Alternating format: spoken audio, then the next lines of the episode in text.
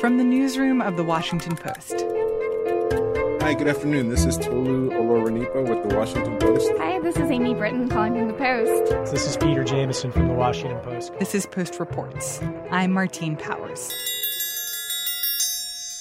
It's Wednesday, July 10th.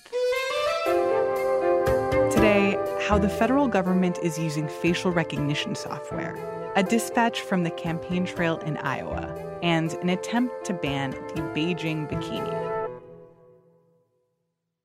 Facial recognition is one of the most powerful surveillance technologies of the 21st century. Drew Harwell covers artificial intelligence for The Post. We've known it has been used by law enforcement and federal agents to help chase people down, pursue criminal investigations. But we've never really gotten a good sense of where they get those search photos from in the first place. Some of those photos come from local and state police records so that the federal government could search for a match of someone's face in jail mugshots. But there wasn't a real understanding that they were actually tapping into these state DMV databases as well. And that is a huge get for them because these are millions of photos of people looking straight into the camera with great light. I mean, pretty much everybody has a driver's license, so it's really comprehensive. And um, so we we had a sense that this was something that the agents would want to tap into, but we didn't understand the scale at which they were using it and deploying it to chase people down. So, how did we learn about all of this? There are some researchers at Georgetown Center for Privacy and Technology who have been doing these rolling FOIA and public records requests to try and map out just how big of a deal these searches were. And over the last couple years, they've been getting these responses back from states like Utah and Vermont and Washington State that have laid out in really kind of surprising detail how close that relationship has become between agents at ICE and the FBI and other agencies and officials at state DMVs who help them run the searches, sort of run the driver's license databases, and help those agents make the connections they need based off of these face scans of, of people who never knew that the scans were being done. And so this is literally like agents from the FBI and from ICE who just email people from DMVs in states around the country and say, hey, can we cross reference our photo with your set of photos? And then it just goes from there.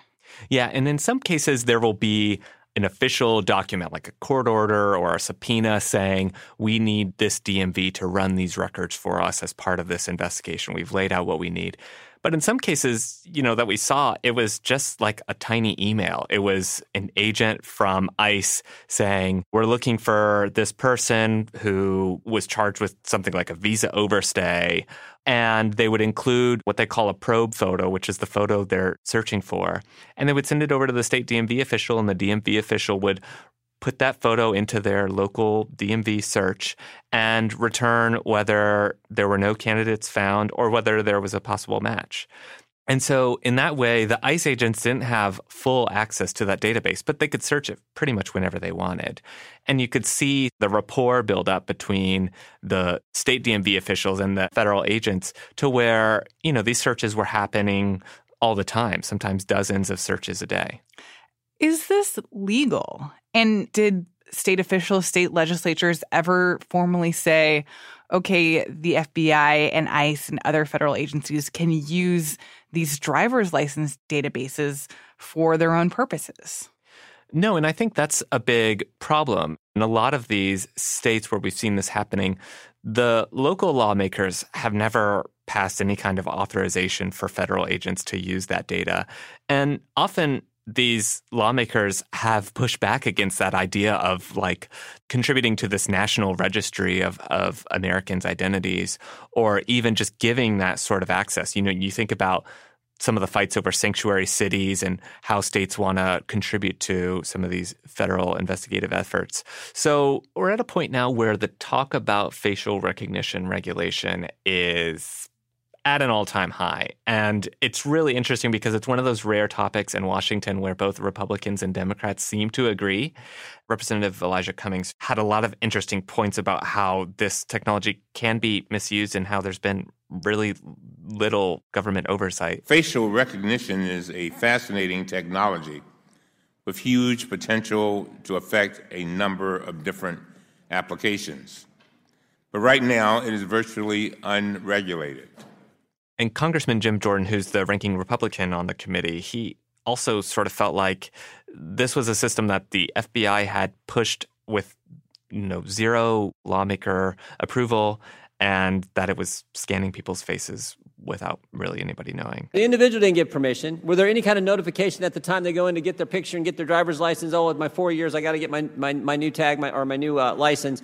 Any type of information given to them? Oh, by the way, this may go to the FBI what would typically happen is the FBI and the local DMV would sign these handshake agreements saying, you know, we can come to you when we have these requests and we'll give you certain pieces of information and we'll just sort of go from there. There are these memorandums of understanding, but they weren't really deals signed by any, you know, any voters or any voter supported, you know, elected officials. And the people who get their picture taken for the driver's license, they're not notified that now their picture can be used for federal law enforcement purposes. Yeah, when you go to the DMV and get a driver's license, you're not expecting that photo to be used in a facial recognition scan. You know, when we think about these quote unquote biometric databases, which is just, you know, stuff from your body that that agents can use, like like your fingerprint or your iris or whatever. Um, you know, agents have these databases of those things like fingerprints, but they typically come from people who have been arrested. They they come in, there may be suspects in a crime or something. It's a limited database. But with DMV records, that's pretty much everybody. I mean, that's you know hundreds of millions of people across the country, and none of them really ever consented to these scans being done. None of them ever knew when they were being scanned. So, from this new information, do we know how often this happens? How many searches have been done of state and local databases by federal officials? Yeah, the FBI alone says it has done over 300,000 searches of federal, state, and local databases since 2011. That's all facial recognition searches. That's not just state DMVs, but a lot of different databases. And we know from these records, you know, like in, in Utah, there were thousands of searches between just 2015 and 2017. And ICE and the FBI were more than a thousand of those. So we know it's happening a lot. Do we know if ICE has used some of these searches to actually identify people to be deported? That's where the questions are getting more intense because ICE isn't really telling us anything about how they're using the search besides that they're doing it the right way.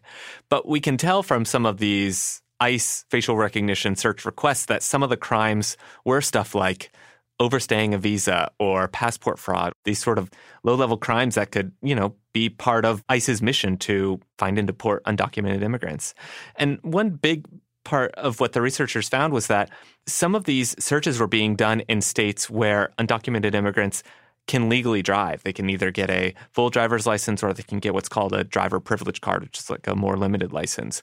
So their feeling was that you know, these immigrants are told to come to the DMV. We'll give you this card. You can get auto insurance. We can test your ability to drive. You can drive legally and not worry about it. And these researchers feel like this was a bait and switch because these immigrants had anxiety about contributing their face to a database, eh, probably in the first place, right? And yet they were never told that these these scans were being used in this way. So we don't know how many deportations or how many immigration actions have, have come out of these databases. But we do know they're looking, right? We do know that ICE is interested in these records. And we've seen from all of the stuff that's happening at, the border and in Washington and across the country how much immigration enforcement has become a priority of this administration. So it's it's easy to sort of connect the dots and, and see how they could kind of use this power to deport people. And the fact that the federal government is using these state and local databases without the permission, without the explicit permission of lawmakers, of governors in these states. It really feels like one of those do it first, ask permission later kind of situations. Uh, not dissimilar from what a lot of tech companies have done with a lot of sort of questionable tactics, or, or like I'm thinking about when Uber first started to be on the roads and it wasn't quite legal, but then they just kept doing it until everyone sort of accepted it. And I wonder if that's the tactic here, where if the federal government starts using it, even though some people are very seriously concerned about it, that eventually it'll just become so normalized that people will be like, well, I guess this is just what it is now. That of course the federal government can use any driver's license photo in the country for their own purposes. Yeah, there's definitely, like you said, a slippery slope problem. And from talking with some of the police and federal supporters of this technology, they feel like facial recognition is in people's phones. It's an available technology. It can help us out. This is something that could help us find bad people and prevent crime. So we don't have the patience to wait for this to gain approval. We don't want to shelve this technology that could potentially save lives. But there is a huge worry that they could go overboard. Once you have the ability to scan state DMV records, what's to stop you from scanning all passports or all Facebook accounts or all college yearbooks? The challenge is not a technical one for these people. I mean, the technology is really easily available. It's just can they deploy it in a way where either they can get approval from lawmakers or can they do it in such a sort of secretive way that they won't encounter resistance in the first place. And so that's a worry from privacy advocates. Do we want to live in a society that is a surveillance state where people can be identified from afar without their consent at any time? So, you know, we're taking this inaccurate technology and we're applying it to criminal justice.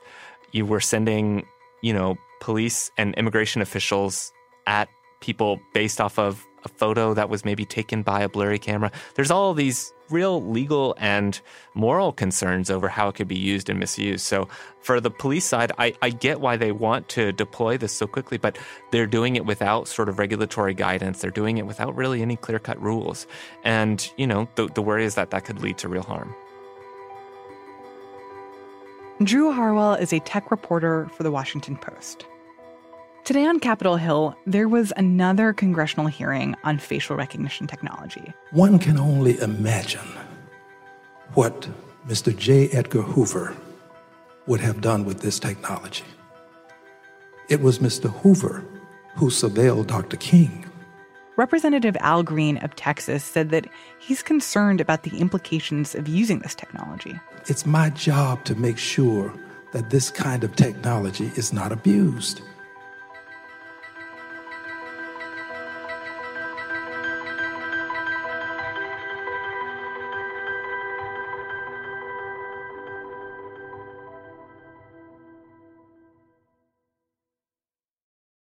I'm Dave Weigel. I'm a political correspondent for The Post, and I write the trailer newsletter three times a week.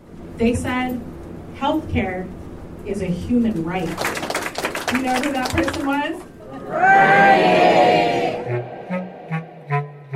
This past weekend, Dave was in Iowa covering the campaign. And he was looking specifically at this new tactic that Senator Bernie Sanders' campaign is employing, a tactic that they argue will be a game changer for the Iowa caucus. We're at the point of the campaign where people have actually hired, they've built teams, they are in the field, they're not just showing up and saying, hey, this seems interesting, maybe I'll run for president. I guess unless you're Tom Steyer. And so I wanted to see what Bernie Sanders' organizing looked like on the ground. How about, you know, when I came to Iowa, and I've said this before and I want to say it again, Iowa obviously plays a oversized role in the American political process. And I, was vital because there are 20 something candidates depending on the day. It is unheard of for somebody who places worse than second or third place in Iowa to win the Democratic nomination. The last few cycles, the people who have won Iowa have gone on to win it. So what they're going to do is spend a ton of time organizing in this state with gigantic staffs, and then the night Iowa's done, those people are going to fan out around the country. They're not going to have as much time to organize anywhere as they will in Iowa, but it doesn't matter. For a number of these candidates, if Elizabeth Warren were to win Iowa, if Bernie Sanders were to win Iowa, if Kamala Harris was to win Iowa, if Joe Biden was, that completely changes the shape of the race. And so for most of the campaigns, it's do or die. I, I think more than half of the campaigns will have to drop out if they don't place very high in Iowa. Once we get to the parade, we'll march in the parade with Bernie Sanders here, okay? The way that they're all campaigning right now is, is frankly making themselves visible every week to Iowans.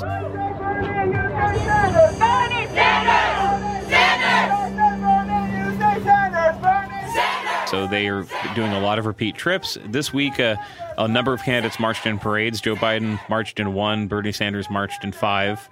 I should say jog. They run around to people and shake their hands. At this parade in Windsor Heights on 4th of July, I followed behind Sanders because there was this phalanx of supporters going to everyone who had waved at him, basically, or taken a sticker or a sign, running up to them and getting their information to contact them later, which, believe it or not, is actually kind of a new thing. This is inside baseball stuff. But what Sanders' campaign is doing is actually pretty different. Because usually, campaigns in Iowa meticulously track the number of likely voters. There's a whole numbering system that they use from one to five, and the goal is to get as many ones and twos as possible. People who say that they're confident they will come out and vote for that candidate. But instead, the Sanders campaign is hyper focused on tracking the number of their volunteers because they argue that volunteers, more than campaign staffers, are more likely to be able to find the people in their communities who don't usually vote at all, people who wouldn't be on established lists of likely Democratic voters. Now, Bernie Sanders can only do so much of this himself. We need to reach millions of people to win this race. So we need everyone in this room to get out there and connect with the other people in our community. Most campaigns have a target of how many people might caucus in the tens of thousands, and their work is holding events, identifying people who they can then contact and turn out for the caucuses, or if they're really interested in the campaign, become volunteers. And the Sanders campaign is doing that too. The addition that they have is what they call distributed organizing, which is events where they people show up. I need everybody here to volunteer it's kind of fun. You get revved up, and you it's almost like an auction. Who can do nine shifts? Who wants to canvass seven times? Who wants to canvass six times? Who wants to canvass five? You wait for the hands to go up. All right, last call. One shift. If you can volunteer for just one shift, give it a try. See what it's like. The idea being that if you get people extremely invested in the campaign, they're going to be a volunteer for life. So the idea is basically that he's focusing on rather than looking at the pool of people who are likely to vote and mm-hmm. trying to convince them to vote for him, he's trying to find all the people who usually don't vote at all. Yeah, this is a Sanders theory that honestly he didn't invent it. This has been a theory on the left for a very long time that if voting becomes easier, most people who are too busy to register, they would be populist Democratic voters. They know, they see the data that if you just get those people who think that every politician is the same and no one ever delivers for me and no one talks to me, if you get, I don't know, 10% of them to turn out, that is enough to change the electorate. And this tactic that he has, or this idea that his campaign has, do you think that's going to make a difference in the end? Oh, I can't predict what kind of difference it'll make. It's just it's something that's new. there's so much, despite the multiplicity of candidates, there's not a lot that's new in terms of tactics.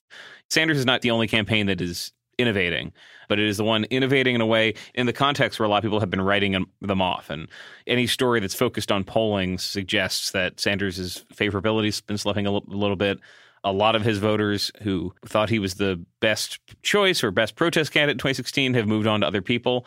So I wanted to focus on his organizing because otherwise the conversation about Sanders is why isn't he doing that well? the campaign knows he's not doing that well right now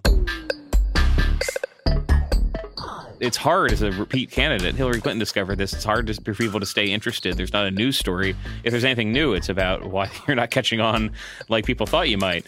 And so for the last month, Sanders has been talking about his ability to beat Donald Trump, how democratic socialism, if he explains it, is not a loser, how single payer health care, if he explains it, is a political winner. He's been doing all this, and Democratic voters are not convinced of it the polling we've seen has shown most Democrats still think Joe Biden's the most electable candidate. But as that number's been declining, Elizabeth Warren and Kamala Harris have been increasing. So the Sanders strategy has been at some point, this is them thinking Biden, because he's not a great candidate, he's going to make mistakes, and people will turn to this campaign, which has by far the biggest organization what this told me about who might win, it didn't give me an insight into what's going to happen in six months. It confirmed that people are still extremely frantic and trying to make up their minds. It also emphasized people are really kind of irritated with how many candidates there are. And you have started to see people maybe they'll be polite to the candidate who shows up and they'll ask some questions and keep them on their list. And sometimes they'll just literally say, Why are they doing this? It's too hard to keep track of these candidates. And I've already just limited it down to three or four people. Dave Weigel is a political reporter for The Post. If you want to read more of his coverage of the presidential campaign, you should check out his newsletter called The Trailer. We've got a link to it online at postreports.com.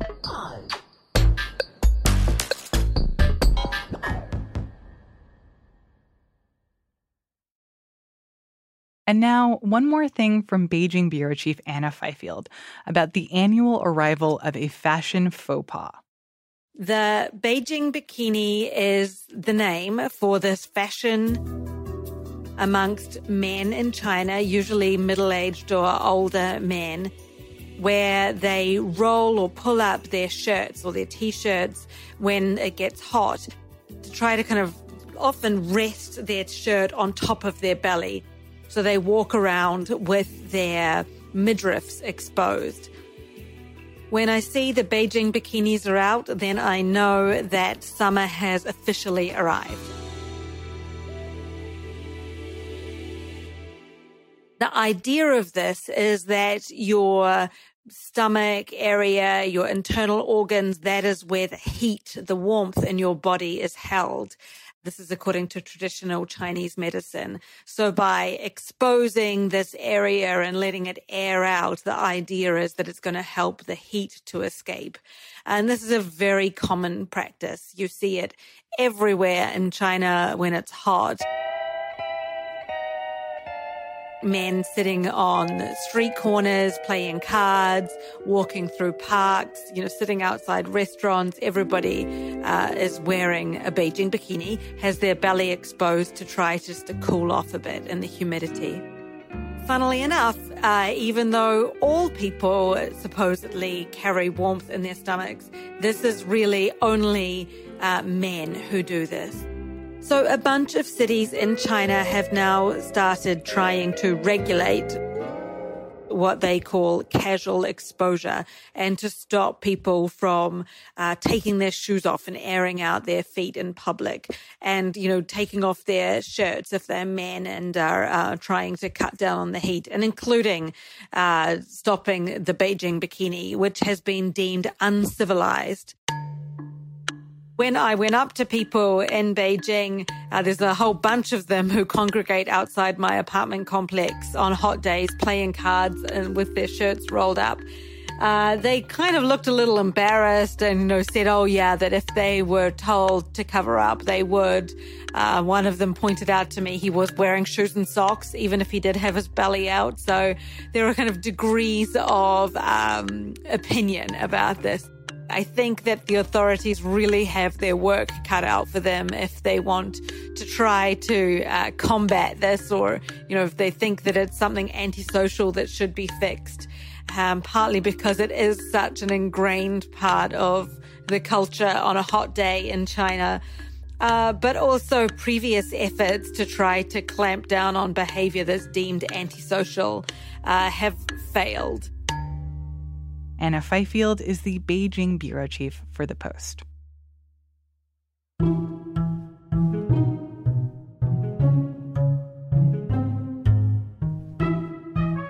That's it for Post Reports. Thanks for listening. I'm Martine Powers.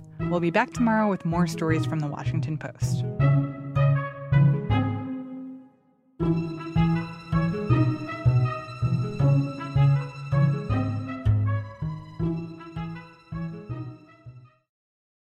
This episode is sponsored by the Aquarius Project podcast from the Adler Planetarium. When a meteor crashed in a Great Lake, these Chicago teenagers Is this actually going to like go somewhere? joined forces with scientists They specialize in asteroids, to find a way to hunt for space rocks the so called small bodies of the solar system. 200 feet underwater. It's not impossible. It's there's not a 0% chance. From the Adler Planetarium, the Aquarius Project podcast. Subscribe now, wherever you listen.